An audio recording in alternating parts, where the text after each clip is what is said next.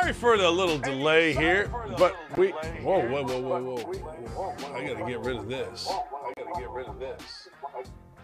Sorry for the delay, but uh, here we are. Yeah, and we got a monster for you today. That's right, we got an absolute monster for you today, and you're gonna like it. That's right, you're gonna like it. We got the praying coach Joe Kennedy's gonna join us now. You know Joe Kennedy. Uh, won his case against the Supreme Court, or in front of the Supreme Court, not certainly against the Supreme Court, but he won his case in front of the Supreme Court, which allows him to pray on the field. And it is amazing to me. I didn't know this. I didn't know that so many people were so against praying. I mean, I'm stunned by that. I can't even believe the fact that these folks, man, something's wrong with this here. Something's wrong with this here. Uh, hang on here. Uh, hang on. I have a hard time believing that people don't want you to pray by yourself. Like, you're not, I was reading up, and Joe Kennedy didn't ask anybody to pray with him. People came to pray with him. Joe Kennedy didn't do it in front of anybody other than his God at midfield, and all of a sudden, it became a big deal. You have seen Joe Kennedy in front of Uh, the Supreme Court kneeling and praying, and it amazed me how many people, um, well, frankly, they they don't like it. Like, stop it. I mean, you don't like it. All right, you don't like it. But why not? I mean, if you're, I don't know, a human being, what's you can going see on what's going here. on you around here. What's you can see what's going on in our country. You can see what's happening. And And frankly, what's happening isn't great. So try something else. I've said forever, well, not actually forever, once I really started paying attention, like, I don't understand why people get so worked up about prayer. Separation of church and state. Really? You think we still have that? Okay.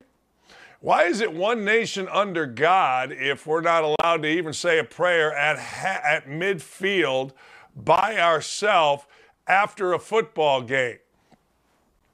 You know, when I worked for Calvin Sampson in two thousand eight at Indiana, we used to hold hands and pray. Now, that was different.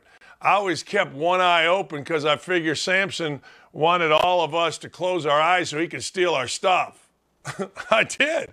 I'd always keep one eye open like, yeah, all right, this dude that does all that cheating on two teams on probation is actually, oh, I don't know, having us pray. Nah, there's something here. I figure he had little managers come in and steal stuff from people. That's the way I looked at it. Teams have always prayed. Every game, every home game at Indiana, uh, Father Higgins would be in our locker room. He didn't pray, but he was in there.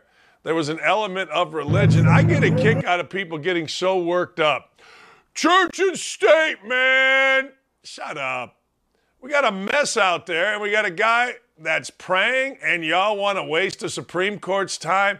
Salute, Joe Kennedy and your legal team for getting the W. Salute to you. Hell yes. I'm all in on it. All right, we're going to get to that at nine thirty. We're going to talk to Joe Kennedy, to Coach Joe Kennedy. So here we go. Baker Mayfield traded yesterday. That's right. He was traded yesterday for a broken bat and a taped-up ball. That's what we used to say. I wouldn't trade you for a broken bat and a taped-up ball. Those of you that are too young to remember a taped-up ball, well, when your ball was no good, you taped it up and you played with it. Broken bat, you put a nail in it, and it got right, and then you taped that up too. Baker Mayfield, let's make sure we get the trade right, fourth or fifth round pick, if he plays in seventy percent of the tra- of the snaps for the Carolina Panthers, and he gets the uh, Browns do a fourth round pick. If he doesn't, then it's a fifth round pick. You got to remember, Baker Mayfield and Sam Darnold are now competing for the same job. They once competed for the number one pick in the two thousand eighteen draft. How about that? How about that? Quarterbacks are not a lock, people. We all think this guy's a lock, that guy's a lock. I'm anxious to see what happens with Trevor Lawrence this year. Is he, in fact, the can't-miss prospect? All right, four point eight five million dollars paid by the Panthers, ten point five million dollars paid by the Browns, eighteen point eight million dollars Baker Mayfield had to agree to, put it in a deal for incentives. Look, this is the greatest thing ever happened to Baker Mayfield. He gets out of Cleveland, which I don't know about you, but once they signed Deshaun Watson, I'd want out of Cleveland too, not for the competition, but because if you're that stupid and signed Deshaun Watson, then I don't want no part of being on the organization. I don't. I'm sorry. I don't. You guys can. You guys can. Yay, Ra, go fight, win. But I don't. So Mayfield gets a new, a new start. I would make him compete against Sam Darnold. I don't know why you wouldn't. How bad Sam Darnold? I mean, seriously, how bad Sam Darnold? Now, I understand people say, well, you know, there was nothing around him in New York, really? I mean, they paid a lot of money. They had a team. Then he goes to Carolina. Well, you know, Christian McCaffrey got hurt. Well, okay, but how bad is Sam Darnold that they're going to bring in Baker Mayfield? And guess what the opening game is next year? That's right, week one, N F L, Carolina and the Browns.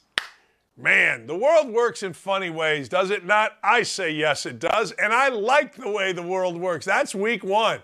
There'll be a lot of hype on that because for some reason, b- despite all his mediocrity, Baker Mayfield apparently moves the needle. Now, I don't know whether he's going to be a starter or not. I don't know. But now in Carolina, you got the number one and number two picks. Oh, by the way, same draft was Deshaun Watson. Same draft was Patrick Mahomes. But, hey, it's all right. No problem.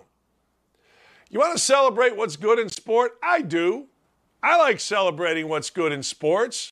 Why not? You know what's good in sports? Rafa. That's right. Rafa Nadal. And right now, Ryan in the back is going, yeah, that's my man. I don't know if you watched yesterday, but let's be honest. There's no bigger badass in sport than Rafa Nadal. During the match yesterday, a five-setter that he eventually won in a tie-break against an American named Fritz, who, by the way, uh, for you pervs out there, check out Fritz's girlfriend, Hamina, Hamina, Hamina. Anyway, anyway, uh, so Fritzy and Rafa are going at it. And they're going at it, man. And they're banging, boom, boom, boom. And, I mean, they're going side to side. This isn't one of those matches where you just hit the ball to the other guy. These dudes are balling, as they say, in the business. Yeah, they are. They are balling. Well, they showed the stands. And Rafa's dad is like, Ixnay, Ixnay, stop it. You're hurt. You got an abdomen. You're going to tear something. It's going to be awful, Rafa. Rafa kept battling, thought about quitting, but in true Rafa Nadal style said, uh, no, I'm not doing it. Mm-mm, not doing it. So the twenty-two-time Grand Slam winner forges on, beats Fritz. Next thing you know, he is in the semifinals against this clown, Garagos, who I guess had to, had to go to trial or at least had to show up in court on an assault charge. So Garagos and Rafa, I can't imagine Rafa can beat this guy, except this guy, if you put enough pressure on it, on him, will wilt. We talked about him yesterday, but the fact of the matter is, uh, Rafa, yeah. Oh, yeah, we had Lamar and Josh Allen. Oh, yeah, you're right. Watson and Mahomes were in the seventeen draft. I get them all mixed up. What are you going to do? Trubisky was the guy in the uh, in the home, uh, Mahomes draft. Thank you, Davey, for clearing that up. I'm an ish guy. I get it around it. You know what I mean? I float around the edges. Sometimes get it right. Sometimes I don't get it right. No, thanks, Davey, for that. Um, we've been talking about this, and we've been talking about this, and we've been talking about this. You know, and I want to make sure I get this right because I feel like people... Um, I don't know.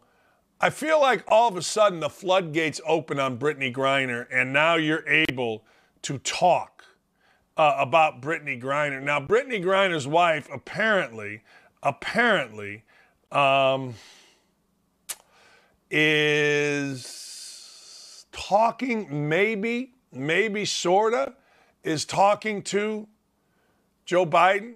I'll tell you this, I don't care what anybody says. It went for a long time, all right? It went for a long time where nobody said anything.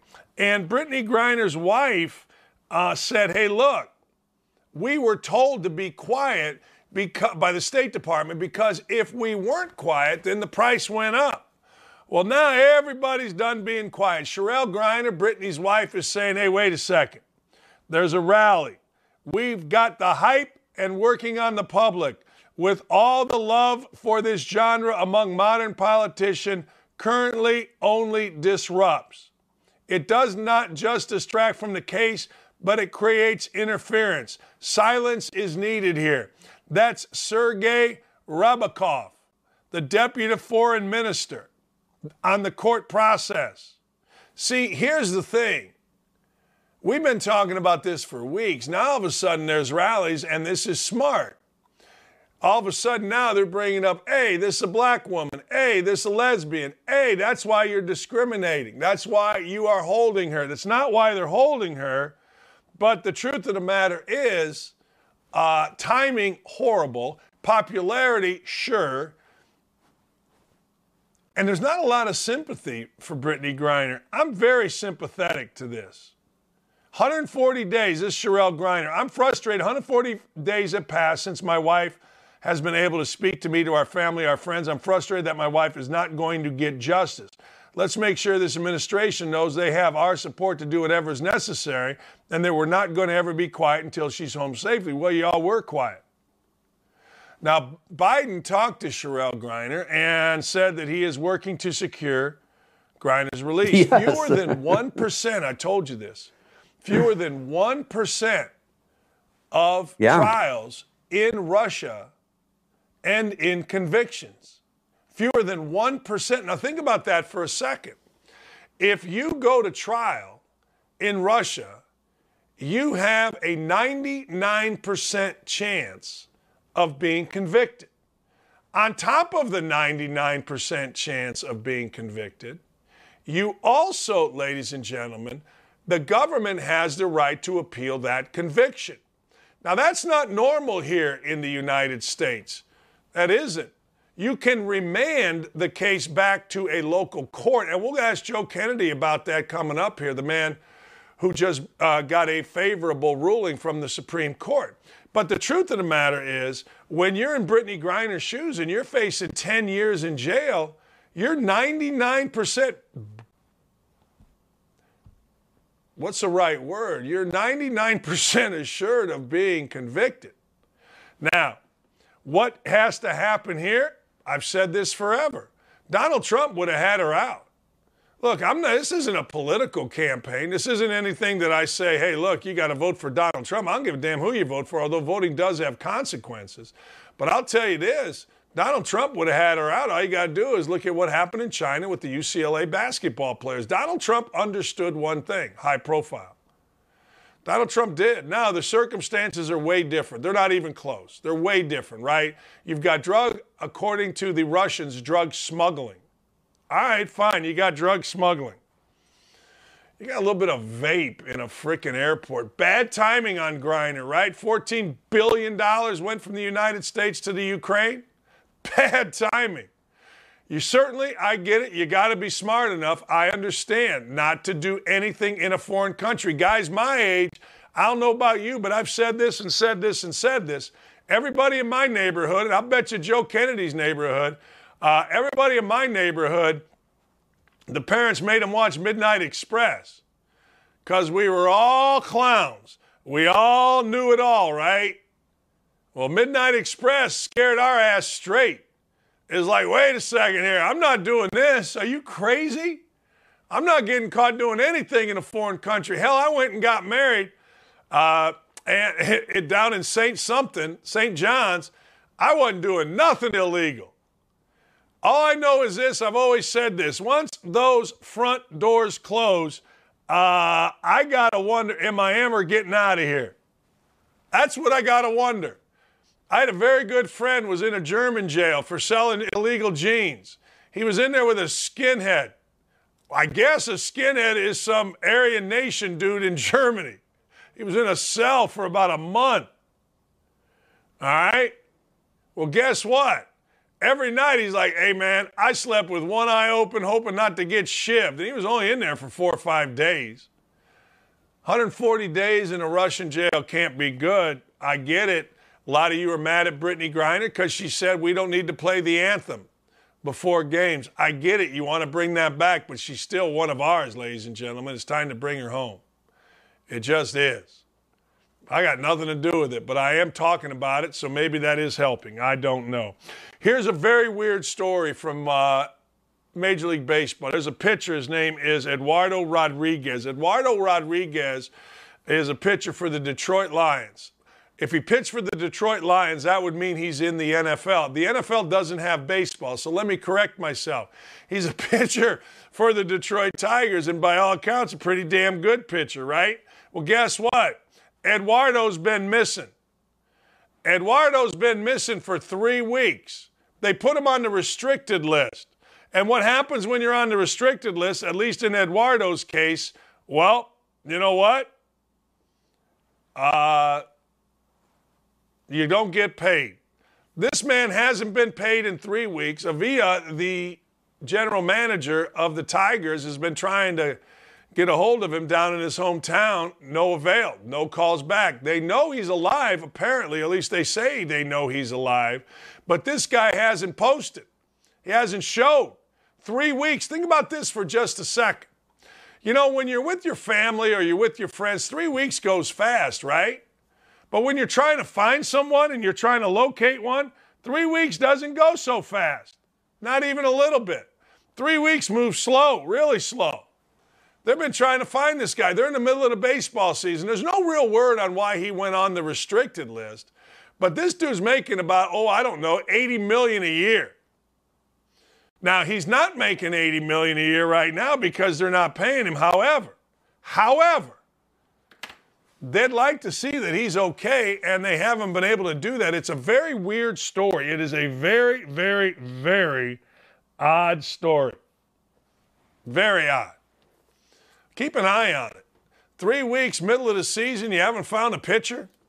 I don't know about that one. All right, I grew up a Chicago Bears fan. I grew up in Gary, Indiana, outside Chicago, Maryville, Indiana. We're all Chicago Bears fans. It was hard being a Chicago Bears fan. It was hard being a Chicago Bears fan because when you're as old as I am, they stunk for a long time. Awful. People don't remember. The only team they used to beat was in their division, and that was the Pittsburgh Steelers. The Pittsburgh Steelers were horrendous. And you'd go, all right, maybe the Bears can beat the Pittsburgh Steelers. The line of coaches, Abe Gibron being one of them. Neil Armstrong. No, not the astronaut dummy. Neil Armstrong was one. Uh, Abe Gibron was another, and a host of other dudes. Well, next thing you know, what? Mike Ditka comes in. What? nineteen eighty-five happens, and we had ourselves a winner. We had ourselves a great time. I was just out of college, my first year, eighty-five, eighty-six, just out of college. Every stinking Sunday. I hated Sundays because I'd be with my buddy Dave Brezik and all of our boys watching the Bears, and then I used to have to go to practice as a graduate assistant. I'm like, man, I just want to watch the Bears. When the Bears were on Monday night, it was a celebration. We all remember the disappointment when the Chicago Bears lost to the Dolphins. The Monsters of the Midway, though, were back, baby, and it was the best defense I've ever seen in football. Ever. Don't at me about it either. There's never been a better defense than the eighty-five Bears. I don't give a damn what you try to tell me. All right. Monsters of the Midway. The other thing that made it hard being a Bears fan is Soldier Field sucked. Look, the seats were literally like Notre Dame Stadium. I was skinny back then, and I couldn't sit next to my brother without putting an arm around him or him having to put an arm around me. Parking, awful. The location was great of Soldier Field. Right on the water, historic venue, fantastic. But the truth of the matter is, um, I ain't like it. I didn't like it. I don't like it even worse that the Bears are talking about putting a dome on their stadium, but I would like it even worse if they moved out to Arlington Park. See, when I was a kid, we were uh, not bad kids, but we liked to do stuff. So when my brother turned sixteen a month and a day, we loaded up the car. We went to Comiskey, South Side, Chicago. Then we went up to the racetrack, Arlington Park. We literally lost every dime we had. In fact, on the way back from Arlington Park Racetrack, we were searching for coins, true story, in the car seats of the big old Esquire station wagon that we had. We couldn't pay the toll.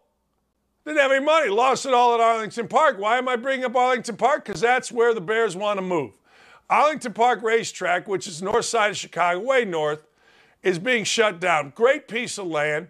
A beautiful racetrack. No more. Bears want to move there. City of Chicago doesn't want to move. Bears are saying, build us a dome. Can't be mad at the Bears for saying, build us a dome. They're looking into the future. Soldier Field on the lake, cold as hell. No parking. A lot of people have to walk a mile or more uh, to get to the stadium after parking.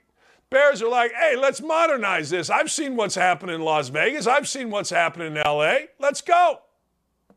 Chicago's fighting it. If I were the Bears, I'd move out of Chicago out of spite. You got the worst mayor in the history of people. Now, that's harsh to say, but look it up and tell me I'm wrong. The Bears' Soldier Field is basically on the south side of, the, of Lakeshore Drive. Not the real south side. It's on Lakeshore Drive, south side Chicago. A uh, ton of stuff going on, including shooting each other almost every night. So if I'm the Bears, of course I'm looking at Arlington Park. If I'm Chicago, of course I want them to come in. But let me give you the sentimental factor, the monsters of the Midway. Hey, look, I grew up and everybody said you can't run around the edges. You got to run up the middle when we're playing tackle football. Don't be a pansy and run around the edges. You got to run straight. What? Then Walter Payton came along, and we all learned how to stiff arm, take the extra yard. Monsters of the Midway, in theory, shouldn't have a dome. You can't dome the, the uh, Soldier Field. You can't dome the monsters of the Midway. Are you crazy? That's for sentimentality. It's going to happen. It should happen. And if it doesn't, it's going to end up happening out in Arlington Park, which maybe it should be. If nothing else, out of spite for a mayor that's awful. Joe Kennedy's my hero. I'm going to tell you why Joe Kennedy's my hero. I coached for a long time. Coached college basketball for twenty-some years. Always thought, and I caught hell about this. I left West Virginia. I was a head coach in West Virginia for a week. They were cheating, no good, dirty, rotten, you-know-whats. So I told the president, my wife and I told the president, hey, look, here's what you got. You're paying a kid sixty thousand dollars, you're throwing games, uh, you got pl- students uh, getting grades. Here's what you got. President smacked the table, told my wife and I he would destroy us. We're like, great, destroy us. We're out of here. Goodbye. You got to stand on principle sometime. I respect those that do. Joe Kennedy's a high school coach. Joe Kennedy stood up because he wanted to pray. I went to Catholic school. We prayed. I don't get why people are so against prayer given what's happened. I'm going to talk to Joe Kennedy. Go tell your friends. This is going to be fun. Joe Kennedy's an American hero. I don't know how he got there. I'm going to find out. I don't know how he got in front of the Supreme Court. I got a family full of lawyers, and I asked him, hey, can you ask Joe Kennedy how the hell he got his case heard before the Supreme Court? Because it's like this. Everybody says we're going to the Supreme Court. I'll take you to the Supreme Court. Joe Kennedy got in front of the Supreme Court, and Joe Kennedy won. A lot of people aren't happy about it, but a lot of people are idiots. We'll talk to Joe Kennedy coming up here in a minute. Man, I'm fired up. Sack the hell up and don't go anywhere. Don't at me. We'll be right back after this. You know, Joe Kennedy uh, just wanted to pray by himself at midfield after a football game. And Joe Kennedy ended up in front of the Supreme Court. Joe Kennedy joins us now. Joe, first thing I got to ask you, you, you did this for years. I, I know your story. You grew up in group homes, foster homes. You know, you you said yourself, I was the kid that, well, no dads wanted their daughter to date and no moms wanted their sons to hang out with, all that stuff, right? But you go yeah. to the Marines, and next thing you know, you know, you have this incredible passion for helping young people, and it leads to coaching. You, you decide, for whatever the reason, I'll ask you the reason, after games, I'm going to go have a moment by myself with my God at, at half or at midfield. All right. What made you first start doing this? And then what happened and what were your thoughts when all of a sudden a simple man praying at midfield after a football game became a huge issue? Yeah, everything started after I watched uh, Facing the Giants. Uh, the coach was going through a whole bunch of stuff and in his life, and I, I kind of was in that transition between the Marine Corps and becoming a civilian. And when they offered me the job to be a coach, I ended up watching that movie, and it was, you know, like a lightning bolt from God. And I said, hey, I'm in, just like in the movie. I'm going to give you, you know, thanks after every game, win or lose. And right there on the battlefield. So that's all I was doing. It was something that was so simple to me. And the whole idea of somebody, you know, getting in trouble, especially, you know, an American, for exercising their, their freedoms of the, you know, First Amendment, it, it just boggled my mind. I had no idea that the world was so crazy as it is right now. All right. I'm guessing you weren't even thinking about First Amendment, church and state when you did. I'm guessing you just simply wanted to go pray. What was the moment like for you internally when you realized, uh, wait a second, this is a problem for people and you might have to fight for your job? What was the moment like when you initially learned this was a problem for others? Well, you know, I was sitting in the coach's office. We had all our coaches around and everybody, you know, is you know, ragging on each other. And then they said, you know, Kennedy, you got to stop doing this. You know, you're going to get us in trouble. And, you know, everybody kind of looked at me and I was like, what's, a, what, what are they going to do? Fire me for this? You know, I'm just thinking, God, it's not a big deal. And then um, they turned around and all looked at me in dead seriousness. And they were like, yeah, they could fire you. And then I got that kind of smirk on my face and I'm like, I'm feeling a little defiant right now. Nobody's going to tell me, you know, what I can and cannot do on a football field, especially when it comes to my freedoms. I, I, I know, I, you know, I don't know the, all the amendments, but I know that you have the right to think you're God or, you know, to freedom of speech. So I'll be damned if anybody told me that I could not do what I was doing. But you never... I mean, you never asked anybody to join you, right? This was just you doing it. And if somebody wanted to join, that was on them. Am I right about that? Yeah, one hundred percent correct. I never even, I, you know, for years I sat there and just, it, I, did, did I ever, ever once even talk to a kid about God or ask them to come out? They asked me and I said, you know, this is a free country. You can do whatever you want. And that's what led to them coming out there. So, Coach, all of a sudden, when did the first, you know, I know the coaches are going back and forth in the coaches' locker room, but when did the first, quote, official, you know, whether whoever it was, school official, uh, come to you and say they had a problem with this? Well, it was first with the uh, um, athletic director. He came to the football game that he told me not to pray at, the very first one.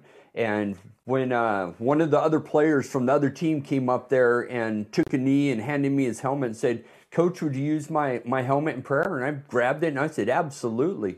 And then my team came around and I did the prayer. And then as soon as the prayer was over, I turned over and look at the, uh, the um, athletic director and he walks off and he's just shaking his head. I look over at the head coach and he's just, he, he mouths, they're going to fire you. And that Monday, everything just blew up and became just terrible. It, it was a mess. So that Monday, walk me through what happened with you. So on the Monday, well, we over the weekend, we called the superintendent because I had a football game on Monday. I'm the head coach for the junior varsity, you know. So Friday night we play with the with the varsity and. Um, I got all weekend to think about this, and it's driving me nuts. And I think, am I fired? Am I in trouble? How big is this? You know, it's on the news right now. So we called the superintendent, and he's, he assured me, hey, we'll be able to work everything out. And then him and I met on, it wasn't Monday because uh, I had my, my football game, but it was Tuesday we met, and we tried to work through it. We said, he said, you know, you could pray even while you're on duty as long as it doesn't inter interfere with the coaches, coaching duties. I thought I was good. I thought we were like, all right, this isn't a problem. But then they said, you know, um, oh, you can't do that. We got to, you, you got to just stop praying with the, with the players. And I was like, well, that's unfortunate, but your school, your rules, n no problem there. And I stopped praying with my guys. I never prayed with my team again after that. It wasn't until they said, oh, but people could still see you out there. And when it came to that, I, that's where it drew the line where they said, I can no longer even pray by myself because somebody might see me. Coach, were, were, were parents upset? Um, you know, for the most part, no. I, I did have one, one set of parents that were, were anti God, anti-church, anti-any kind of religion. And we talked that out years in advance. Um, but uh, the, their son, he was my team captain. So it it wasn't that big of a deal. The, the thing was, is they just were adamant about their kid not joining. Not a problem there. So they didn't have a problem with, with me doing it by myself. Coach, so when did it blow up to a full-blown lawsuit for you? Because you didn't win. All, you you didn't win, right? I mean, you you lost the, the initial lawsuit, correct? Yeah, I, I lost five times actually. It went from the district court to the appeals to the Supreme Court. Supreme Court said, "Hey, not this time. Go get some more information." They sent it back down. Then I went back to the district court, went back to the appeals court, and then back up to the Supreme Court. So I was oh and five by the time I got to the Supreme Court. Coach, I, I got to ask you, and I know your lawyer's there. Um, my family is full of lawyers and prosecutors, and the one thing they wanted, you know, people to know is you just don't say, hey, look, I'm taking you to the Supreme Court, right? Like everybody says that. I'm taking you to the Supreme Court. Your lawyer's there. How did you get this in front of the Supreme Court? Well, I, I think if you ask Coach, he'd say that we lost five times and then we got to the Supreme Court. No, it just takes a while for the system to walk all the way through up to the Supreme Court.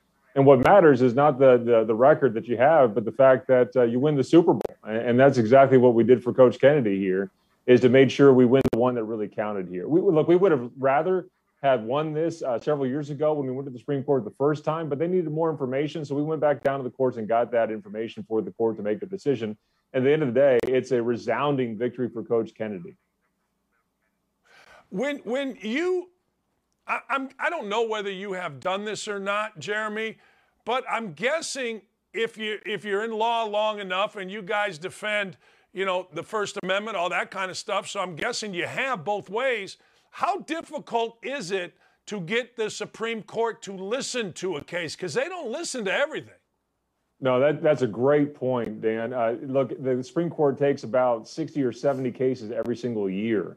And so you've got a really long shot, long odds to get to the Supreme Court of the United States and then to have them actually hear the case uh, and decide it. So uh, it, it, it, what it takes is, is a really compelling set of facts and a really egregious application of the law. And Coach Kennedy had a really compelling set of facts that all he did was try to take a knee in private prayer by himself at the fifty-yard line and was fired for it all. And then the Ninth Circuit's applied the egregious interpretation of, of the law or the application of the law. Uh, and they said that any time that Coach Kennedy were, was doing that, he was, he was violating the Establishment Clause. Well, that just simply was not true. We know that to be the case because the Supreme Court has said that that was not the case. In fact, Coach Kennedy did absolutely nothing wrong. He engaged his free exercise rights perfectly well. Uh, it was the school district who engaged in uh, unconstitutional and unlawful behavior by by uh, suppressing his religious uh, exercise, by suppressing his his free speech, and then by firing him because of the religious activity he engaged in. They violated his free exercise rights, his free speech rights, and his civil rights, and so we had to sue to get them all back. What changed the second time you went back to the Supreme Court? What did they hear that changed? Uh, they, they had to figure out exactly whether or not he was fired and how that uh, how that whole thing had gone down. So we just needed a little bit more discovery, which we already had in the record to be able to put in there. And, and so we did. Uh, and, and the question mark was, look, he was suspended without pay. Was he fired? Uh, yeah, look, his, his uh, annual evaluation at the end of the twenty fifteen season said, do not rehire. Now, I don't know about you, but I would not inv- view that as an invitation to reapply for the job the next year. That was, uh, you know, I've been canned. I'm not allowed to go back to coach anymore. And I think the Supreme Court viewed that in the very same way. Well, so the Supreme Court comes with a decision in your all's favor. Now, can it be remanded back to another court, or is this done for y'all? It is done. In fact, the Supreme Court went out of the way to say they reversed this, the opinions below. There was no remand that was attached to that. In fact, uh, the justices went even further. They said that Joe Kennedy is entitled to summary judgment. Uh, and if he's entitled to summary judgment, that means he's entitled to the relief that he was seeking in the complaint. What relief was he seeking? Well, he was just simply seeking the ability to go back to his job, reinstatement to his job at Bremerton High School, and then the ability to pray after the after the uh, football games that he coaches. That was all that he sought from the very beginning of this case almost seven years ago now. And so all of it is over in terms of the legal action. The only thing that is left to be done legally is to decide uh, you know, the attorney's fees that Coach Kennedy's attorneys are entitled to. And, and that's that's going to be a significant discussion that we're having right now with the school district, but also to wait beside the phone for the school to call to find out when he's got to show up for two-a-days this summer. Right, because, you know, the do not rehire is gone. Coach, I got to ask you, as you go through this process, and, you know, uh, people, I always look at the personal way. Okay, you're praying, you get fired. Next thing you know, you're going to fight this.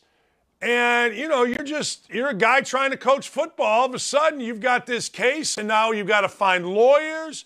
You've got to get it to court. You've got to get it from, as you said, oh and five. What kind of toll did this take on you personally?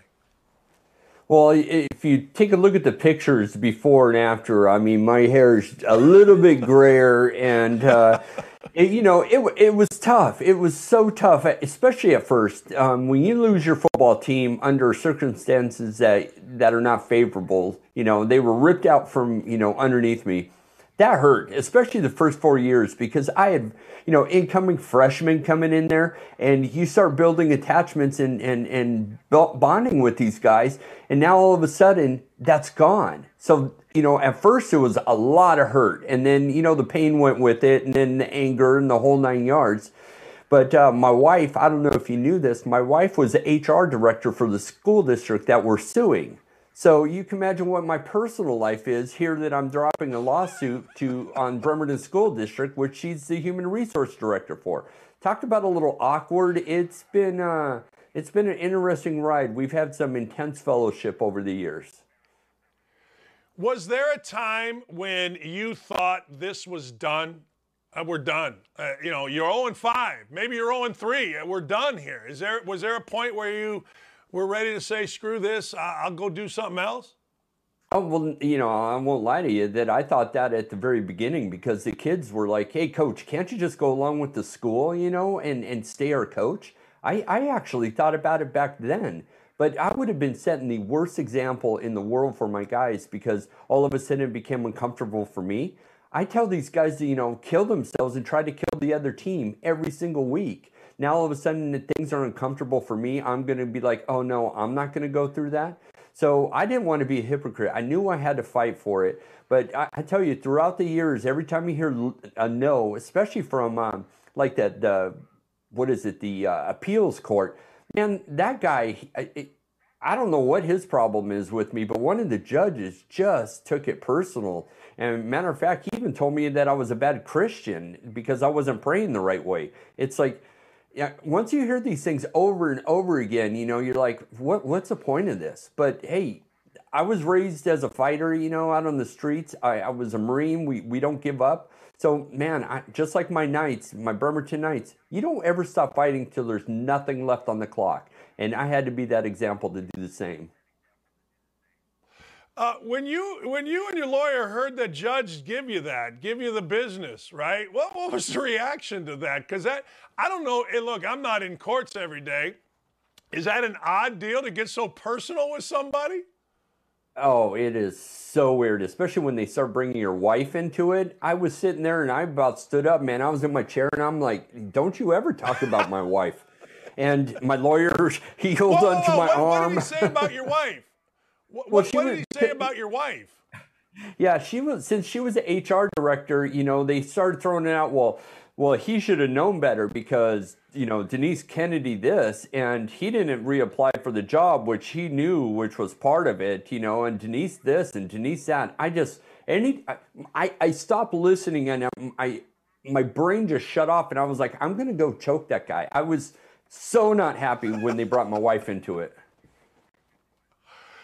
It's almost like, correct me if I'm wrong, but it it's almost like because it is prayer, people that are against it have these out-of-body experiences. Like, I'm sure a judge, that's not the norm for a guy, but because, I don't know if it's jealousy, I don't know if it's envy, I don't know what it is, but wouldn't you agree, and haven't you seen, like, because this is such an issue with so many people that are against it, they just lose their mind? Well, this is precisely what the Supreme Court was getting at and why this was so important to address this, this, this decision. because uh, not only have school districts, but also they've been backed up by some of these appellate courts. They, they've been uh, viewing religion on public school campuses as if it's some sort of allergen. Uh, you know, the, these school districts have this allergy to religion whenever it pops up. And so they break out the Lysol and they spray down every surface and they get out the wipes and and kind of drive religion off campus unless everybody's, for fear that everybody's going to start sneezing and coughing and now having all these fits.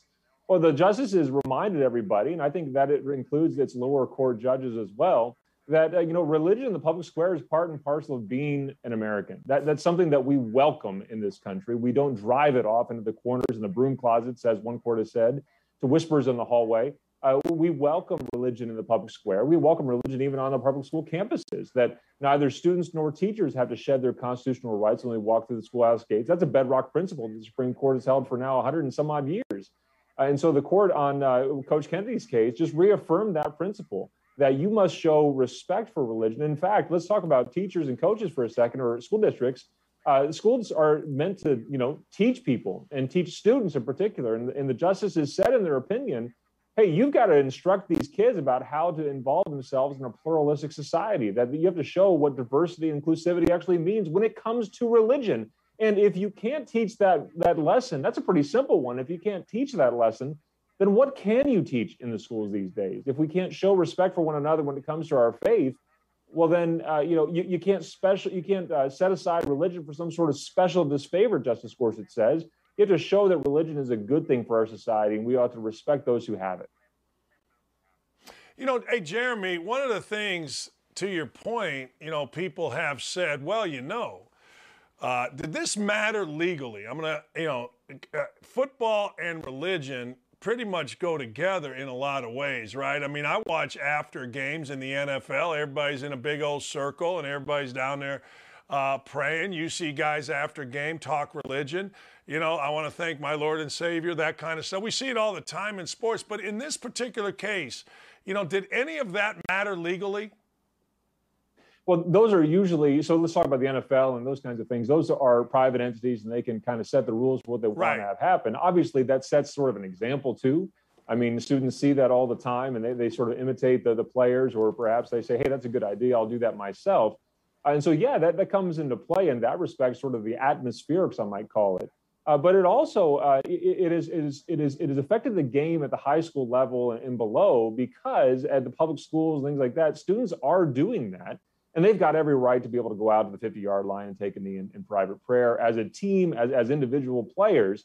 But this left the coaches in a really awkward spot, because they've been told that the Establishment Clause will get them in trouble if they come anywhere close to religion. In coaches' case, Uh, we've said oftentimes that you can be fired for, you know, wearing a crucifix around your neck, or a hijab, or, you know, saying God bless you to a kid who sneezes in the hallway. Uh, and, and if they're near this prayer circle of students, they're they're afraid that either they're going to show too much respect and violate the Establishment Clause, or too little respect and, and violate the Free Exercise Clause. But the justices just pushed all that aside today, or with Coach Kennedy's decision, and said, look, it's okay. Students can come out and pray by themselves. They've got every right to be able to do that. And so can the, the teachers. They've got constitutional rights to do that as well. And we ought to respect those things rather than punish them. Coach, I want to go back to the last time you prayed. I was doing a little digging, and it was like, okay, the game was there, but everybody was sitting there waiting for you to go pray, and it became a, a circus, did it not? Oh, that was a couple uh, before. Yeah, there was a couple games after that, but it was a circus. It was crazy. We had about five thousand people that showed up uh, for and against. Um, we had Satanists out the gates. It was it was just chaos. And I was like, man, you guys just need to shut the field and not let anybody, you know, participate in this. But nope, they had the gates wide open. And as soon as it was over, we had thousands of people out on the on the field. And it was chaotic. And it, I was not in favor of that, because it was just, that's not what my thing was about. Mine was a private moment. And now all of a sudden it's become this big blowed up uh, thing. It's, I thought it was just absolutely crazy and ridiculous. When you mentioned a lot of people being out on the field, Coach, were they for you, against you? What, what was like the percentage? Like, did you ever receive threats for doing this? Oh, yeah. I got threats all the time. You know, I still get threats today. Um, it, it was funny because our town's pretty small. I don't know if you're familiar with Bremerton, Washington. It's across the peninsula, uh, the water from um, Seattle. So it's not a big town, and everybody knows each other. So anytime somebody had a beef, you know, they were like, Kennedy, you know, they'd threaten this, they'd threaten that. And I was like, cool, let's meet for lunch, tough guy. And, you know, most people never took me up on it, but um, I actually had a couple I went out to lunch with and had wonderful conversations with. So it's amazing what happens, you know, the, when you get beyond the, the, the strength that they find behind a computer screen to real life stuff. Did you have to be escorted off the field? Oh, yeah. Yep. I sure did. It was it was so chaotic. Uh, one of the guys grabbed me, uh, A J Ferrati, used to play football for Bremerton High School, and he was one of my lawyers, and he, boy, he grabbed me and just, it, it was like a, you know, the, the Secret Service detail that grabbed me and got me off there. You know, the crazy thing is that all would have died down within, uh, you know, another week or so if the school district just kind of let things go. But by elevating this to such a, a uh, you know, ultimate situation, it, it kind of prolonged the problem in, in many respects. Uh, but, you know, it, it just would have died. It, look, he did this for almost seven years or eight years by himself with no press coverage. It just, it was a non-event. And all of a sudden, when the school district begins to crack down on it, well, you know, people respond to that. People are upset when when civil rights are violated. They're, they're bothered when constitutional rights are are shut down. And so, sure, they they they come out and they they simply protest. We've seen that in other contexts more recently with uh, a variety of different decisions from the Supreme Court and, and our government as well. That's part and parcel about being an American. That's actually a good thing in our country. Jeremy, I believe, and I'm guessing you do too, as a lawyer, that there's always a backstory. Like, I, I see something, like I coached basketball for one hundred years in college, and all right, there's always a backstory. Why, after Coach had been doing this for so long, what's the backstory on the administration all of a sudden deciding this is a bad thing? It's not like he did it once and everybody lost their mind. What's the backstory on this? Why did the administration now, after however many years, five years, decide to make this a deal? Yeah, it goes back to what I said earlier, that the school districts around the country, and I would include the lawyers for this uh, school district in Bremerton, Washington, have had this belief that they are required under the Establishment Clause to uh, to root out any religion that comes on their campus, uh, set it aside, and drive it off campus. And they they sort of set up a a detector at the schoolhouse gates, and if you have any religious activity that you're bringing with you, they they view that as contraband and want to bar it right there. They got to say, go put that back on the car. Don't bring it on campus with us. Uh, and so uh, it, it, they were they were buttressed then by the Ninth Circuit and other decisions that said that the, the same thing, that the Establishment Clause requires people to to kind of uh, sanitize a religion when they come through the schoolhouse gates. But the Supreme Court put an end to that and said that's not the case anymore. Uh, instead, the Free Exercise Clause acts as a, a, a protective shield for people of faith when they walk on the schoolhouse campus, uh, when they walk on the public school campus and through the schoolhouse gates. You ought to respect their religious beliefs, not punish them. Coach, uh, but, but so in Coach's case in particular, was it just a matter of this group or these, these groups? They didn't know Coach was doing this for X number of years, and, and as they didn't know, and then they found out, and this became a bigger deal, uh, we got to go after this guy. Like, did they, are they working their way across the country to eventually get to Washington, you know? No, you know what's interesting is that, like, yeah, Coach's case actually started with a compliment, of all things. The other team complimented Coach, or the, the principal, on what Coach was doing, and then they took it upon themselves to do an investigation. I, you know, honestly, I, I think during discovery, during a deposition, we asked the principal or the superintendent, one of the two, to point out Coach Kennedy. There was a video we were playing of the, the post-game activities. It said, which one is Coach Kennedy? And he couldn't do it. Like, we had to circle the area where he was at because it was it was so quick that Coach was down on a knee, prayed, and back up before he could actually find him again. And so it was really just a non-issue for so long. Uh, and, and it only resulted, uh, it only became an issue when someone complimented the school district, and the school district then said, uh oh, we've got the Establishment Clause to be worried about here. We better go get that religion stuff off campus here. And they they, they took their investigation in uh, and, and made Coach stop. And then they kept on changing the goalposts on him. And even their own investigation report came out with the words that said that there was no evidence that any student had been coerced by Coach Kennedy ever. So it, it was only their uh, fear of the potential of coercion occurring that caused them to fire Coach Kennedy. When Coach, are are you good now at the school? Like, are the coaches cool? Is, is are, are you good now? Yeah, I don't know. I, I know so many of the people that, uh, you know, some of my fellow coaches are still there. Uh, the teachers are still there. Um, a whole lot of the administration that they they were my friends for, you know, almost a decade. So, yeah, I, I, I know I'm good with some of them, but the football program had a complete turnaround. We got a new head coach. Um, he's got new offensive coordinators and a whole new set of kids. So I haven't touched base with them at all. I, I go see a football game whenever I'm there. And, um, yeah, I, I don't know. I, I'm waiting for the school district to invite me back so I could sit there in the, in the coach's office and have this discussion with them and see, you know, what's really going on with them and what are their thoughts. Well, let me go to the teachers. How were the teachers as you went through the whole process when this blew up? How, how, how were the faculty? I, I had one person that was against me and everybody else was for me. And, you know, I think those are pretty good odds. Not bad. How about the players? How, how were the students? Not only the players, oh, they, but the student population as well. Oh, yeah. So the, the players, one hundred percent on my side, you know, that they respected me just as much as I respected them. And they wanted to fight. They were like, yeah, we're going to put our helmets down and protest, and we're going to walk off the field after the game or before the game starts. I'm like, whoa, whoa, whoa, guys, your, your fight is out there on the field. So, but they one hundred percent support. Um, families, definitely, you know, because we're a small community. Um, yeah, overwhelmingly, it was just this huge amount of support for, you know, inside the school, outside the school, everywhere around was just so supportive of, of keeping me there.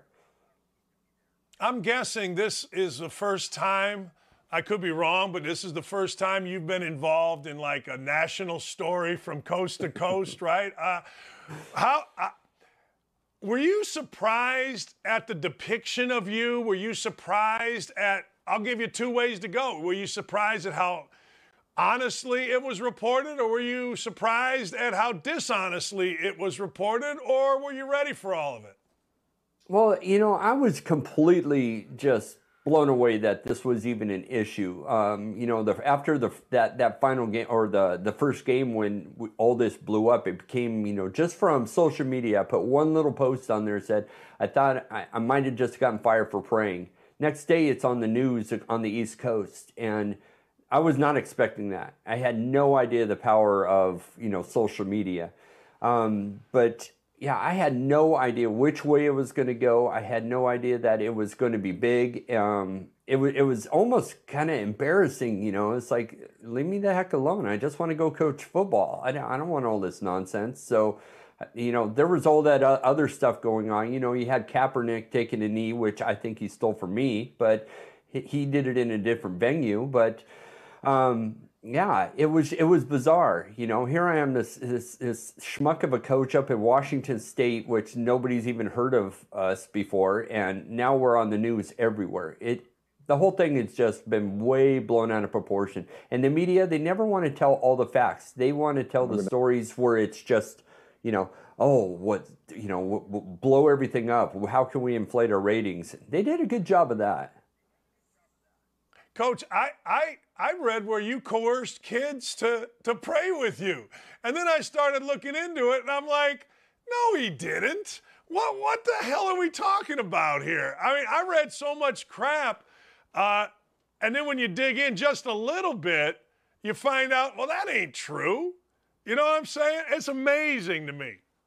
Oh, yeah, but you take a look at the uh, even the Supreme Court, uh, the people who dissented against it, I mean, they, they believe some of that stuff. There, there's no facts to any of it, but in their mind, that's what happened. And there was coercion, and there was this. The, the famous lines of pray to play, all, all this nonsense that was just made up by the media. And yeah, well, some things just stick, even though it's not true. Uh, last thing, and, and I'll let you guys go. If you don't coach, let's say this doesn't, what's next for you? Wow, that's a, you know, I'm I'm I'm gonna punt and say, you know, wherever God tells me to go. I I I'm whatever's next, whatever the next season is, if it's if it's coaching, if it's uh, um, I don't know, whatever it is, I, I, I'm ready for it. But uh, the only thing I'm asking for is just to be able to step that at least that last time on the football field, and then terms on the way that I want instead of somebody else dictating it. Are you and your wife cool? Oh yeah. Oh, it. it I thought we were gonna. I thought we were going to get divorced for a long time, and, and you know, I don't know what your faith is, but, man, I, I I had to put all my faith in God, and he showed up when I needed him to. Not when I wanted him to, but when I absolutely needed, he stepped in and took care of me and my wife. Hey, last, last, last thing, because I'm fascinated. This is a great deal. You said Kaepernick stole the kneel down from you. How so? What do you think? Well, I mean, well, Tebow was actually the original guy, and maybe I stole that from him, but, he, you know, um, he did it after I did. So if he, if he, you know, if he's allowed to do that in protest, then I should be allowed to do it, you know, in Thanksgiving. So I think he just coined that for me. So him and I should talk about that and see where he got that. Last, last, last thing. You walk out. You and Jeremy and your team, you walk out. You've just gotten a ruling that's going to reverberate, because you got to know it by now. It's going to reverberate through the country. And you walk out. You're on those stairs at the Supreme Court. What, what for people that will never do that? And everybody says, I'm going to the Supreme Court. I'm taking. What was that like for you? What was the feeling inside for you? You know, I was actually kind of terrified, because there's there's that split second, you know, when you – your guy goes into the to score the touchdown, you know, on the one yard line, and it's this big, massive, muddled mess, and you know you're waiting for somebody to throw their arms up and give you the score. You know, man, I tell you, I I was actually nervous. I had no idea which way it was going to go. In my heart, I was like, "This is too easy. This, this is a no-brainer."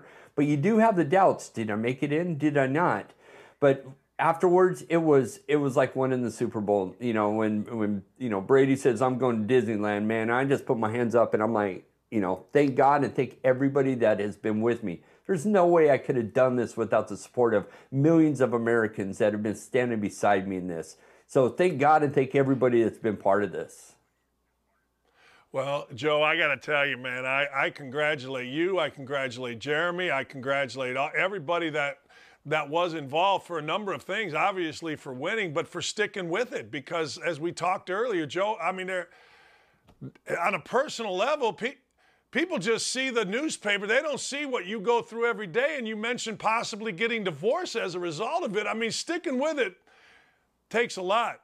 Appreciate you coming on very much so. And I appreciate you standing by what you, uh, what you believe and taking it all the way to the Supreme Court, man. Congratulations, and thank you for your time today.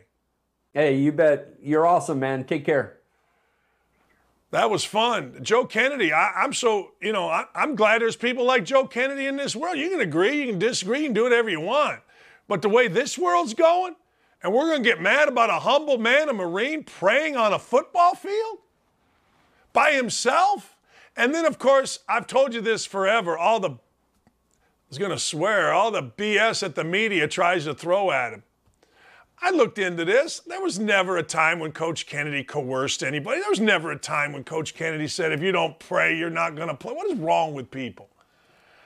Man, that was a great get. I appreciate that. That was fun with Coach Kennedy and his attorney, uh, Jeremy. We'll come back. I've got some things to get into uh, today, including some awards, but hell, the Stick to It Award, Coach Kennedy, salute, man. Živio, as we say in Serbian. Congrats. We'll be right back. That's it. I got to take a break. We'll be right back with more on Don't At Me across the Outkick Network.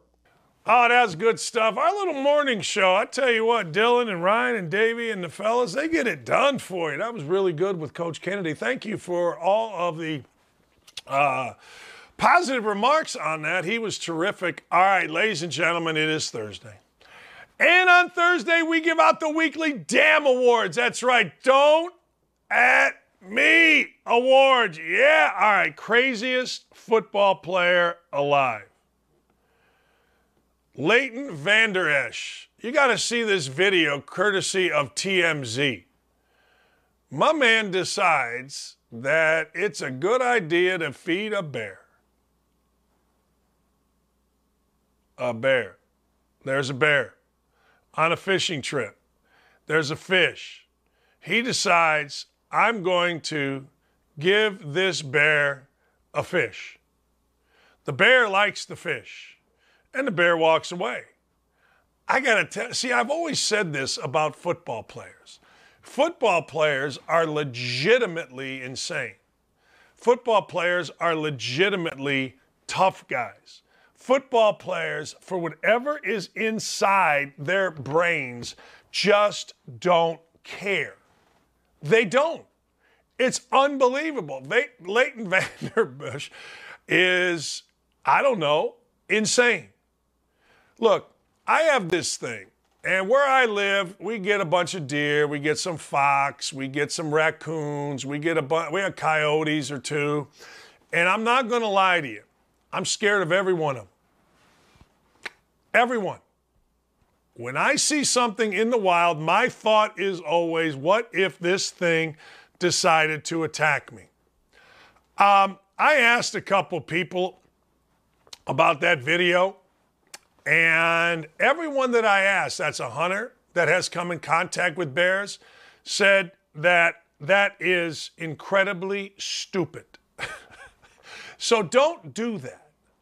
Don't put yourself in the position of feeding a wild animal by extending your arm with a fish, because that wild animal might mistake your arm for the fish. And next thing you know, number fifty-five, Vander Esch of the freaking Dallas Cowboys might be the one-armed man in the damn movies. That's right. The Fugitive, a one-armed man. Don't do that. Don't. But I give him an award, craziest N F L player alive right now. It, that's crazy. No, that's crazy. All right? Who we blaming award? Hey, this is like an everyday. Do we have video here of uh, Joe, Joe Biden? Man. We got a long Joe, way to go Joe because of inflation, no- because of the, I call it of. the Putin tax increase. Putin, because of gasoline and all that grain he's keeping from being able to get to the market. You can see in Biden's eyes that just for a second, he's not dead. You always look in Biden's eyes and you see a dead man, right? But you can actually see in Biden's eyes there that he thinks he's being clever. He does. He thinks he's being clever. Now, you got to remember, this is our president. This is our president, the United States, the greatest country in the world, and we're being taken down by Mother Russia, and our president is believing it. He's using it as an excuse, and you all voted for that? Think about that for just a second. The president of the greatest country ever, ever invented, ever on the face of the earth, in the history of the world, gets taken down. This is the first time I have ever in my life heard this. Now, I've been paying attention. I've been paying attention. I have. For a long time. Never heard a president make these kind of excuses. But somehow, some way, people will defend this. By the way, I got breaking news for you. This just happened two minutes ago. Brittany Griner, in a court of law in Russia, said, hey, uh, I'm guilty. She pled guilty and asked the court for mercy. Now, I got to believe, a couple witnesses didn't show up. This is kind of breaking news right now, but I got to believe that she has some type of deal in place. This just happened, at least it's just been reported, two minutes ago, that she pled guilty to drug charges in Russia. So the idea, apparently, I'd like to plead guilty, Your Honor, but there was no intent. I didn't want to break the law. Guilty plea was a strategy to help facilitate a prison swap that could bring Griner home. It was also recognition that there was no way she was going to be acquitted. U S officials and Russia experts have described the trial on drug smuggling charges as theater, and a guilty verdict was a foregone conclusion. It was the second day of her trial on charges as she tried to bring vape cartridges containing hashish oil into Russia on February nineteenth, where she was detained, no timetable.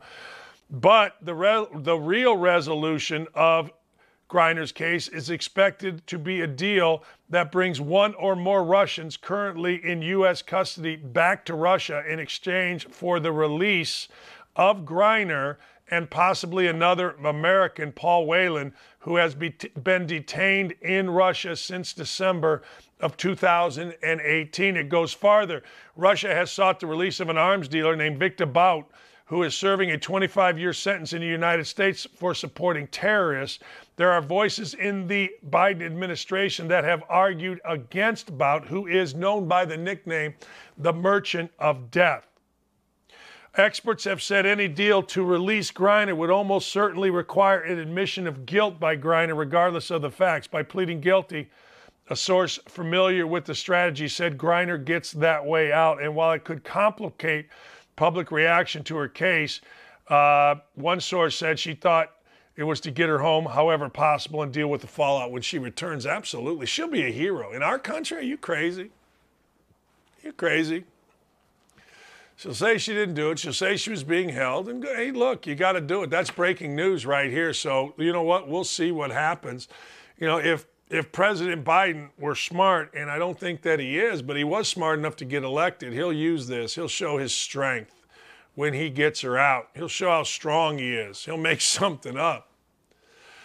Look, a lot of public opinion, at least in the world of Twitter, certainly is against Brittany Griner, but that doesn't really matter. Twitter isn't real life. Brittany Griner just needs to get home, and hopefully this is the first step towards getting her home. Hopefully. We shall see what we shall see. All right, let's continue with the awards. Uh, no regrets. No, no, no regrets. I refuse to allow Joey Chestnut to have regrets on choking out this guy. Now, Joey Chestnut said, hey, I realized he was a kid. All right, I realized he was just a kid. Well, you know what? A kid on stage, you know what happens with kids? We've seen it. Kids have guns. How great is my wife? She just brought me a cup of coffee. Yes. My God, the lovely Lee Ross loves me, and I in turn love her. A fresh cup. People wonder why I go pee so much. Four fresh cups of coffee every morning. One brought my incredibly beautiful wife. And oh, by the way, uh, tomorrow is our anniversary. seven eight fifteen, ladies and gentlemen. Still good? Yeah. You all right? Still good. Still good. Uh, look, don't feel bad, Joey Chestnut. The guy needed to be choked out. You don't know if he has a gun. You protected others. See, sometimes we think we live in a vacuum. Joy Chestnut said, look, I didn't need necessarily like the fact. I wish it didn't happen. Well, I think everybody wishes that it, in fact, didn't happen. But Joy Chestnut has absolutely nothing to feel bad about. That guy could have harmed a lot of people. And frankly, you don't know. You don't know what he is up to. You don't know what he has in his Uh, helmet or bag or leg or arm or shirt. You had no idea. And those things happen fast, man. Those things happen really, really, really fast. Good for Joey Chestnut, but don't regret it. No, don't regret it. In fact, do yourself a favor. Encourage others. Encourage others to go Mike Curtis. If you don't know who Mike Curtis is, linebacker for the Baltimore Colts, look up Mike Curtis. Mike Curtis blacktopped the first dude I ever saw get on the field. He ran around, tried to get in the huddle, and Curtis came from nowhere, and I mean absolutely blacktopped some punk. I mean to tell you, he crushed his soul, Mike Curtis. That's what needs to happen. You get on the field, hey, look, you get crushed. I'm sorry. No, I'm not. Joy Chestnut, no regrets. Just keep eating, brother. Just keep eating. And if you keep eating, we'll keep paying attention. The minute you stop eating is the minute we stop paying attention. Anybody seen Kobayashi lately? Oh, hell no. Hell no. Hey, why not just do it? Aaron Rodgers wins the Why Not Just Do It award. Look, you get to middle age. You know what I did when I got to middle age? I got divorced and I bought a sports car. Yeah, I did. A red one. Yeah, I did. A convertible. Yeah, I did. I'm cool in it. I'm going to drive it today downtown. I'm going to wear my shades. I'm going to wear my hat. And I'm going to go do my radio show downtown with my shades, my hat, my cool red sports car. Other guys get tattoos. Now, I got to tell you, Tat Guy. Tat Guy's an interesting guy. See, I wouldn't be that interesting. I don't know what all this means. I have no idea, but Aaron Rodgers got himself a tat. God bless Aaron Rodgers. So Aaron Rodgers goes out and gets himself a tat, and Aaron Rodgers doesn't only get him a tat, he gets one of these deep-thinking tats. Yeah, he does. It's some deep thinking. I don't know what the hell it means. I don't think anybody knows what the hell it means. Why would anybody know what the hell it means? But the truth of the matter is, Aaron Rodgers got one of them cool guy tats. You know, I would get like Mother or Lee, something like that. I don't know. Looks like you got a lion there on the left, or on the right, I guess it'd be my right. Looks like you got a tiger, lions, you got all kind of stuff. You got an eyeball in there. I don't know. He got one of them smart cool guy tats. What kind of tats would you get? If you could get a tat, what kind of tat would you get? I, I would be stupid. Like my wife has a tat, two tats. She's got like a shooting star on her back, and she's got a little rainbow thing on her ankle. Nowadays, that rainbow thing might, might, might lead people to uh, think that Lee is something maybe that she's not. Not that there's anything wrong with that. Nothing wrong with that. But the truth of the matter is, there are a difference in tats. And, of course, because Aaron Rodgers is the smartest of us all, I don't know, he gets to get a smart guy tat. I love the dudes that put the Chinese numerals on there. Those are the really smart guys. I actually got called a racist because I asked a white guy named Derek Willis, who played at Kentucky, like, if everyone's so broke in college basketball, why do these guys have so many tats? Now, this is before the N I L. Like, I'm looking at dudes that are broke, and they all got sleeves. This guy, Derek Willis, had a big thing across. People got mad because Derek Willis is apparently a Native American descent, and he got an eagle on his chest, which is fine. But I asked the question, if everybody's so broke, how do we do that? Like, if everybody's so broke in college basketball and football back in the day, how did everybody get all these tats? And I got called a racist by the weakest among us, Dan Wolkin of the U S A Today. I was a racist for that. All right. Well, I, I don't know. I didn't know asking a white guy how he got tats. Uh, I don't know. I don't know. You get called a lot of things. But, hey, that's a cool guy tat. Again, I would just, you know, I'd be Bam Bam Bigelow. I'd just tap my head. All right, ladies and gentlemen, uh, when you're hot, you're hot. When you're not, you're not. Look who's on fire, Schwarby. Every little sorority girl in Indiana calls him Schwarby. I was in college with Schwarby. Schwarby used to go to Kilroy's with me. Every frat guy, man, the Cubs are great, they got Schwarber. Well, the Cubs don't have Schwarber anymore. They let Schwarber go. Among the people they let go, Rizzo et al., Javi Baez, they let Schwarber go. Okay, fine. So all Schwarber's done right now, he homered twice on Thursday or Tuesday, homered twice on Wednesday. It made him the first Philly to have consecutive multi-home run games since Chase Utley did it in two thousand six. Only three other players have done it. The great Scott Rowland from Jasper, Dolph Camilli, and Chuck Klein. Now, you're going back with Rowland to ninety-nine, Camilli, thirty-six, nineteen thirty-six, um, and Chuck Klein in nineteen thirty. Going back a way, Schwarby's twenty-seven home runs are the most by a Phillies player in his first eighty games in the organization's history. Now, you got to remember, they had Mike Schmidt. He trails Mike Schmidt's thirty-one before the All-Star break. Schwarby's on fire. Schwarby's going deep. seventeen home runs in thirty-four games. The last guy to do something like that, Rhys Hoskins, hit eighteen and thirty-four games from August fourteenth to September eighteenth, two thousand seventeen. Five multi-hit games, multi-home run games. Only Aaron Judge with six has more. Schwarber's on fire. Red-hot hitter. One of the best hitters in the game, really, on everything. There's not many ways you can get him out, really. He's a two ten hitter. But, hey, it is what it is. No player has had five multi-home run games in a season for the Phillies since two thousand nineteen, when Ryan Howard had six. How about that? Howard and Utley hold the franchise record with seven multi-home run games in oh six. Looks like the home run record could fall. Schwarber says, I just want to go up there and put a quality at bat. The results are the results. If it's a home run single, whatever, I just always go to the process. They just happen to go out of the park. It's not like I'm trying to hit a home run. A lot of baseball to be played. So there you go. Schwarber is on fire.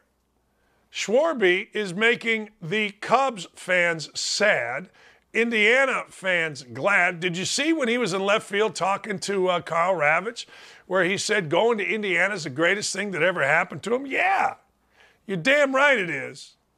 Going to Indiana is the greatest. Don't at me, people.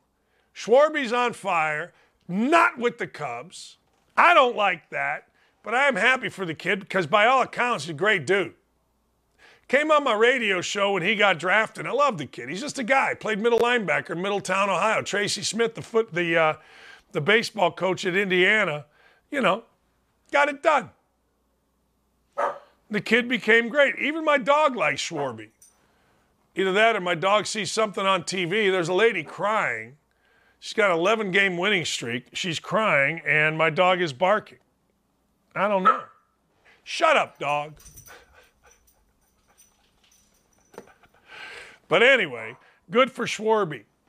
Man, what a day. If you missed our show with Joe Kennedy, uh, it is up and it is available. Uh, it will be available because I retweet my show all day because I got to keep getting viewers.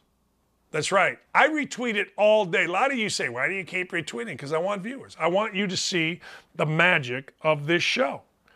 I do. I want you to see the magic of it. You can go to YouTube and you can watch it as well. And as always, I respect, we got seventy-seven likes on this.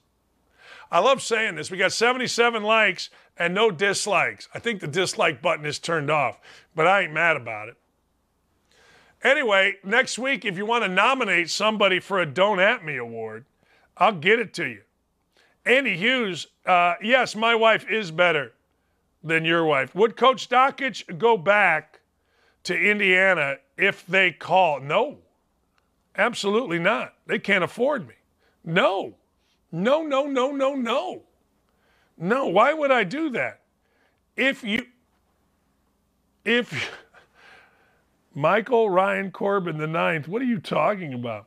Uh, no, if I go back to Indiana, I got to lay around, take naps, and watch C N N and hear guys bitch at me. Come on. That's what Indiana does. That's what Indiana basketball does in the staff meetings. They bitch at you. They bitch at Dana. They bitch at, you know. No, no, no, no. I'm excited about our next guest. He is America's conscience, ladies and gentlemen. His name is Bobby Barak. You can read him. I think he's the best writer in the country. Got some hellacious articles going right now. Stay right here. I'm going to go to the bathroom. I'm going to come back. Uh, when I come back, I expect you all to be on your best behavior. We'll be right back. We'll be right back. Got to take a short break here. We are rolling with Don't At Me, and you don't want to miss it. Stay tuned. I say this, and I absolutely mean it. And I got to tell you, I have been studying writers, newspaper writers, writers since I was a little kid, whether it was Mike Royko with the Chicago Sun-Times, John Mudko with the Gary Post-Tribune, I don't care. Bernie Lincecum, hell, Skip Bayless was a damn writer in Chicago. Uh, when I was coming up, Marty Shabazz, I can name all of them. Look, Bobby Barak is America's best writer. I honestly believe that. I think Bobby is the conscience of America. He's the only one with the stones that can stand up and say, hey, look, this is the way it is. And if you don't like what I'm saying, fine, but here's the reasons behind what I'm saying. And I always respect that. Bobby, can't thank you enough for the time, man. Always love talking to you. I want to get right into it. The boogeyman. Why is Clarence Thomas the boogeyman that the Democratic Party needed and apparently can't get enough of? Yeah, well, first of all, Dan, thank you so much for those kind words. I'm so happy to be on with you. Um, yeah, the Clarence Thomas story is fascinating because no matter what issue is at hand or at debate, the Democratic Party, the media, and the left, they always portray someone as the villain to distract from their point of view. And what I mean by that is it's very hard right now or at any time to explain why women must have the right to have an abortion in all fifty states at any time, anywhere. It's also hard to explain where in the Constitution there's this invisible line that says abortion is a constitutional right. Those are obviously losing arguments. But what they can do is try to make the other side look like the bad guy. And what they do is they pick one individual and use that person to distract from their losing argument. And you're seeing it all across the spectrum right now with Clarence Thomas, people calling him a black white supremacist, whatever that means, someone who is anti-gay, anti-woman, anti-constitution, all over the place. The media and the Democratic Party have crucified this guy and denounced him as one of the most incompetent and disgusting people.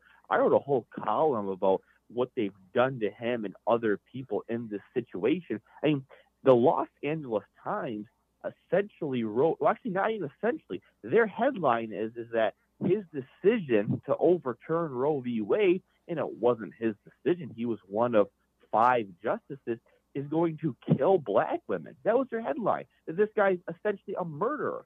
Um, they hate this guy so much right now, and it's so emblematic of the vitriol they have for anyone who disagrees with them. And I think a lot of it comes down to the left cannot handle when a prominent black figure does not agree with them. You saw the same thing with Candace Owens, Sage Steele, and now Clarence Thomas. And we know this because several media people, including your former colleague Carrie Champion, is sharing tweets calling Clarence Thomas the racial slur that they that Joy Reid coined as Uncle Clarence and Uncle Thomas.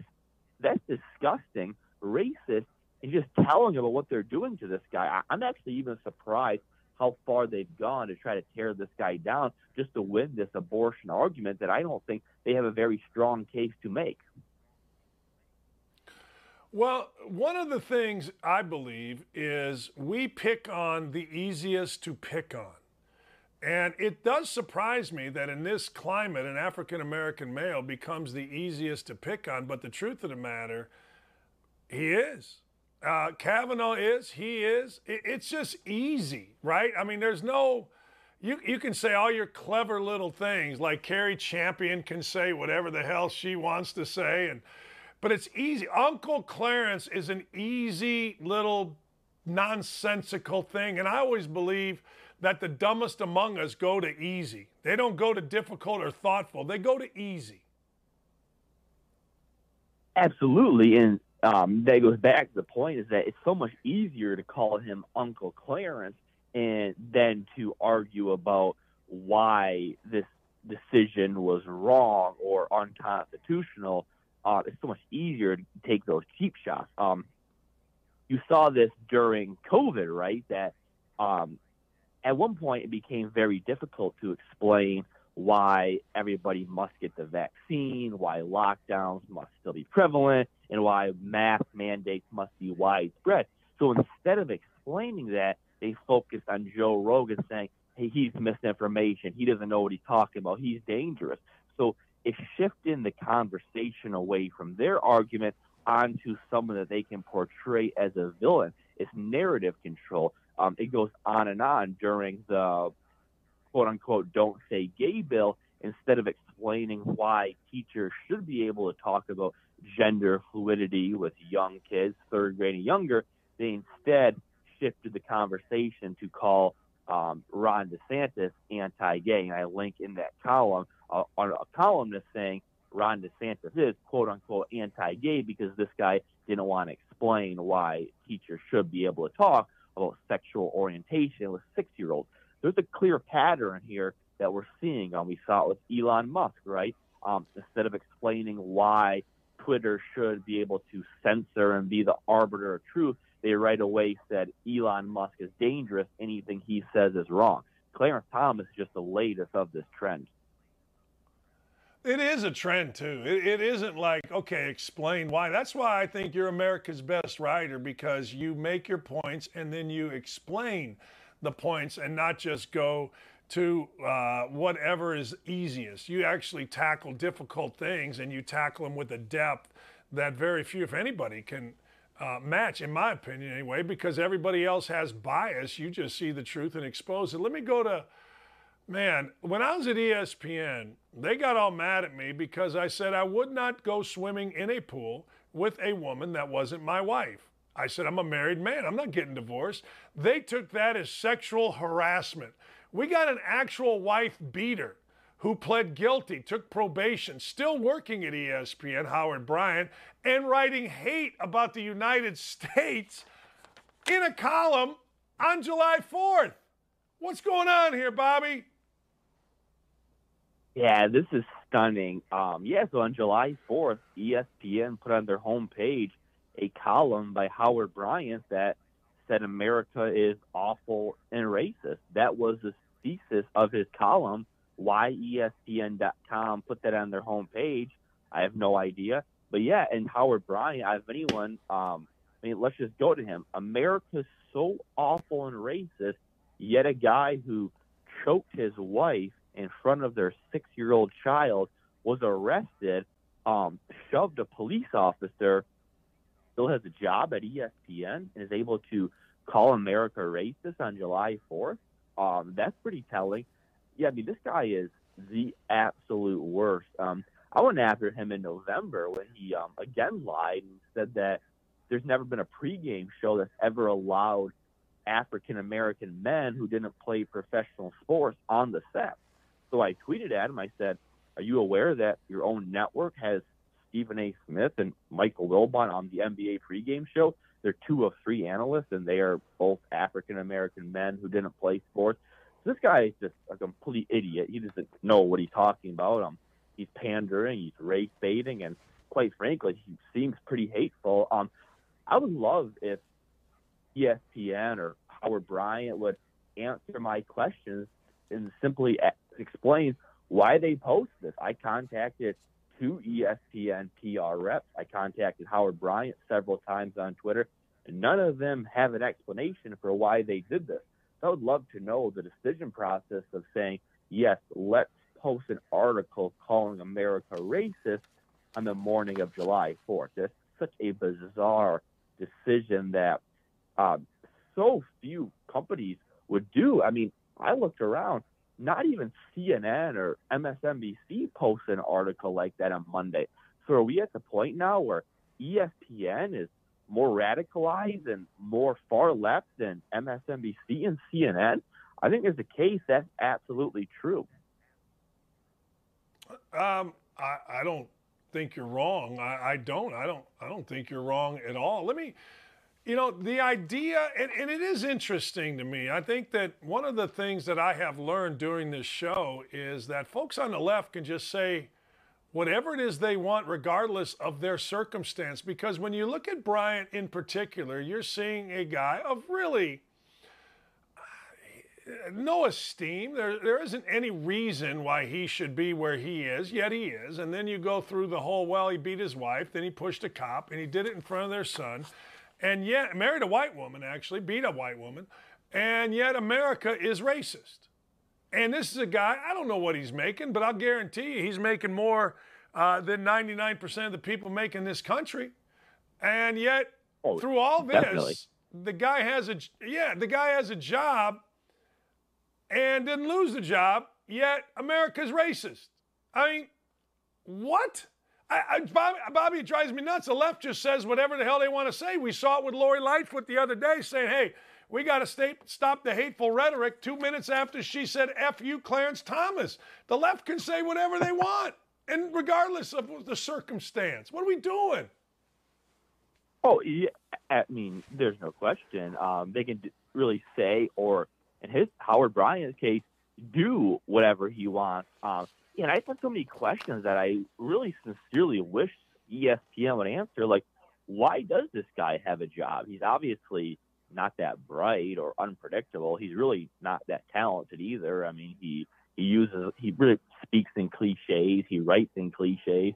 There's nothing about him that makes him a talent or even offset any of his negative coming. So, yeah, there's no reason for him to get this promotion, except it goes back to what I've said from the start. And all this is that the people at the top are afraid. They're they're afraid of firing Howard Bryant and him going on some podcast and saying E S P N fired me because I talk about racial relations against black people. I mean, that's what all this is. Um, and you can go down the list from Al Duncan to Bomani Jones to Sarah Spain, who is white but uses the argument a lot that everything is sexist. When your bosses are afraid of what you will do, you begin to have power over them. And that's so obvious what has happened at E S P N. That's why I so often name drop E S P N president Jimmy Pitaro. I hear he's a very good guy. He's smart. But at the end of the day, he is afraid of pushing back against his on-air talents because of what they might accuse him of in some New York Times smear piece. So he's to blame for all this because he is letting Howard Bryant, L. Duncan, Bomani Jones, Sarah Spain, Stephen A. Smith run this entire locker room. And no matter what business you're in, you cannot let the employees take over management. Uh, I think I think they're held hostage right now to an ideology. I, I think they are. I, I, I think, as you said, they're so afraid. And I really don't know why. I mean, I, we'll, we'll see what happens over the course of a year with streaming. But do, do you look at E S P N? If I'm E S P N, they, they've been putting out that it's the most watched May, that it's the most watched this, and maybe it is. Do, do ratings matter anymore, or does streaming and subscriptions, did they take that over? What, what, what matters more?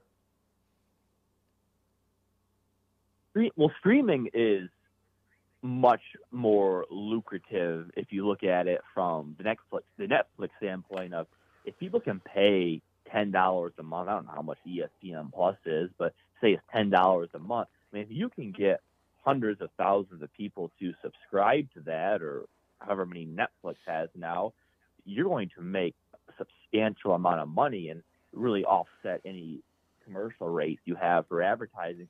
Um, for E S P N, though, it's, it's different because the way cable works is you have your ad rate, but big channels also get um, a dollar rate per subscriber. E S P N, I think it's seven dollars per subscriber. It's the highest in cable. A place like Fox News, I think it's two dollars. C N N, like one dollar seventy-five. Um, so E S P N, that linear network, does still matter a lot and more than other places. For example, we saw N B C shut down N B C Sportsnet and move all their content to Peacock. So they did not care about that linear network. But for E S P N, because you get that high sub fee every month per cable subscriber, that linear network is still very important. That's why I've said from the beginning, when people had reported and projected that they were going to move Monday Night Football off E S P N and to A B C, I kept saying no way, because if you take Monday Night Football off E S P N, that channel is no longer as valuable. So they need to keep that high viewed content on E S P N.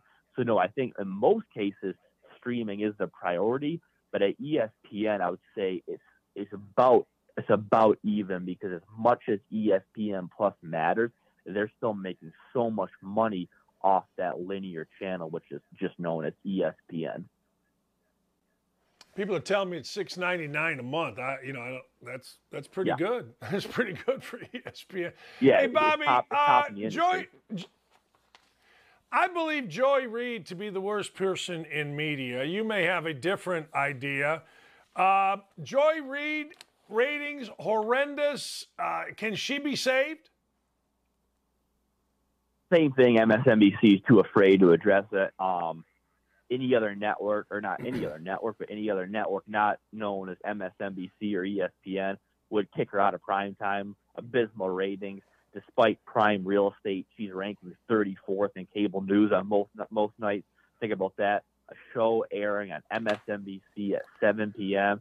is drawing fewer viewers than some show on C N N at eleven a.m. That's completely inexcusable. Joy Reid just recorded her lowest watch quarter ever this last quarter.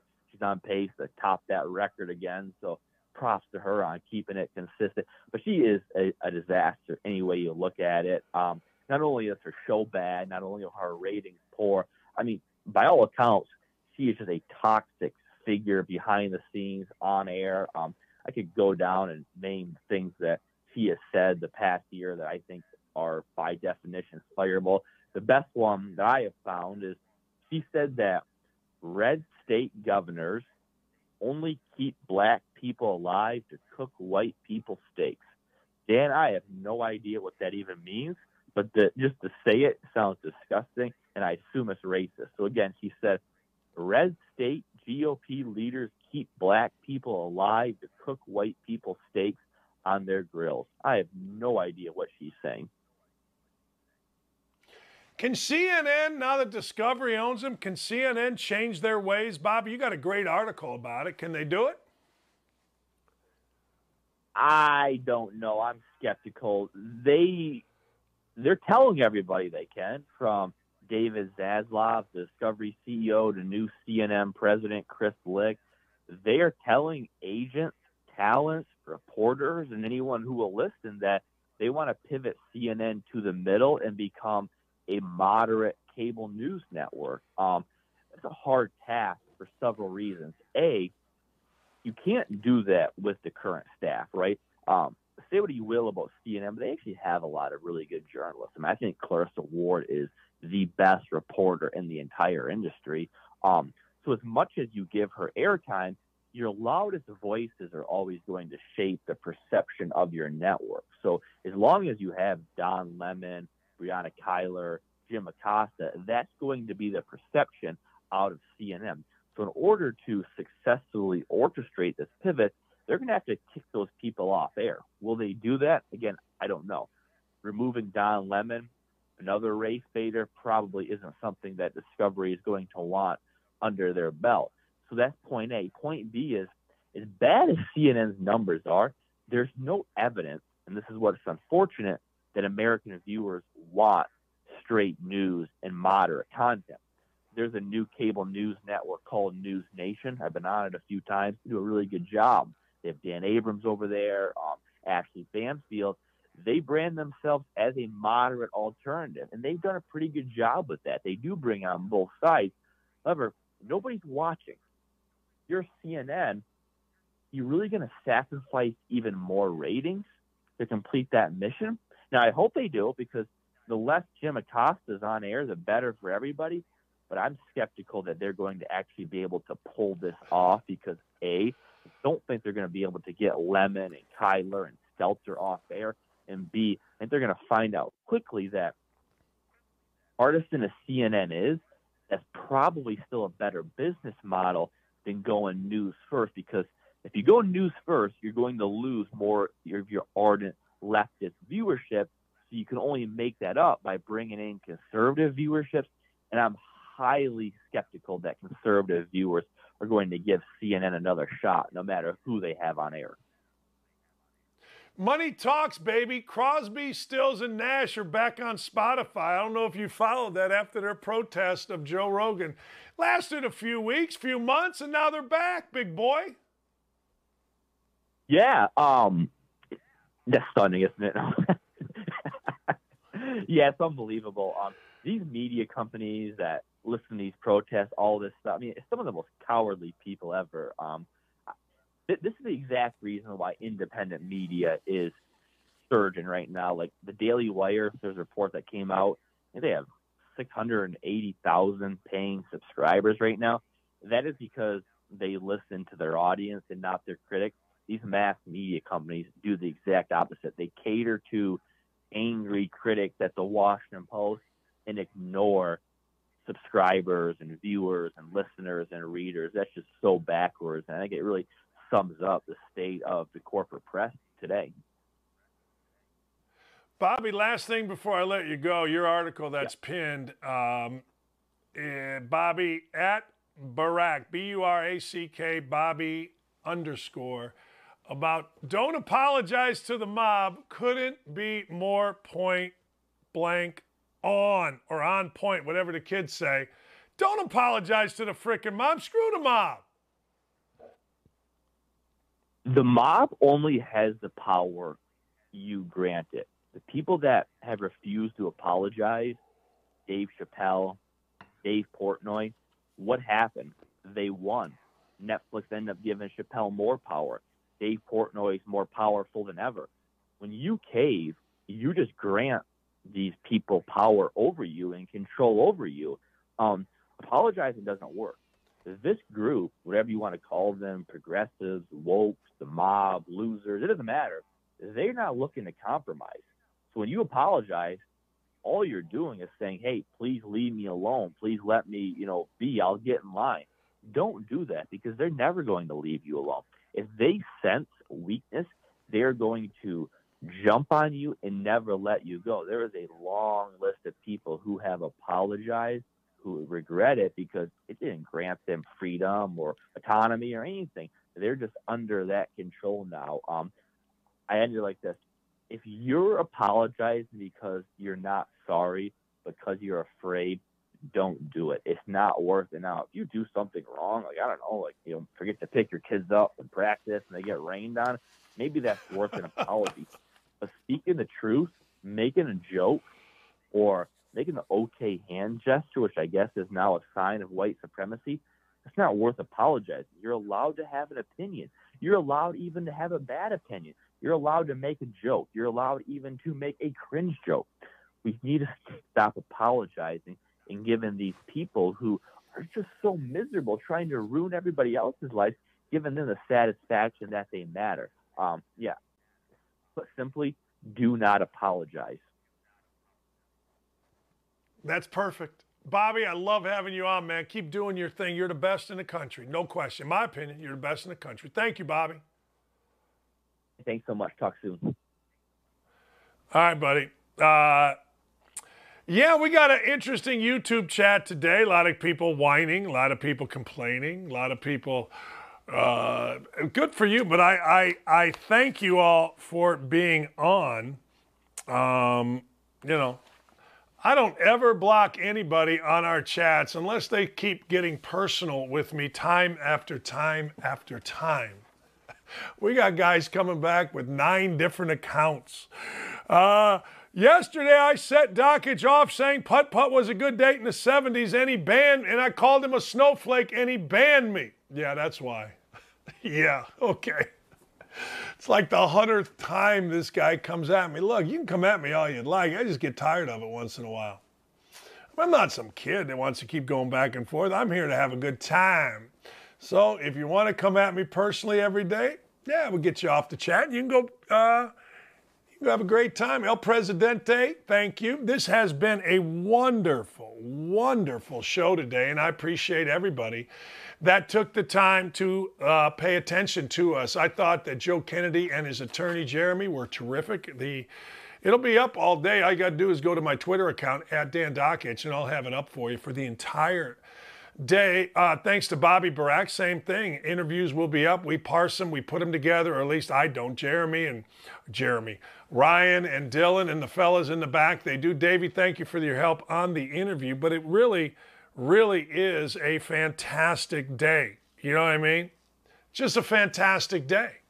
Putt-putt is not a personal attack, but calling me a snowflake every day and all the different stuff that you say, you just, as an adult, you just get tired of it from the children. So uh, be what you may, but the truth of the matter is I appreciate you all watching us. We're going to be back at it on Monday. I hope you have a fantastic weekend. Get out there and do something fun. I'll be back noon to three on one oh seven point five The Fan. That's right, one oh seven point five the fan dot com is where to go. You can catch me today. Tomorrow I am off. Actually, Saturday I'm doing a show on one oh seven point five The Fan from the Indiana Derby at noon till three.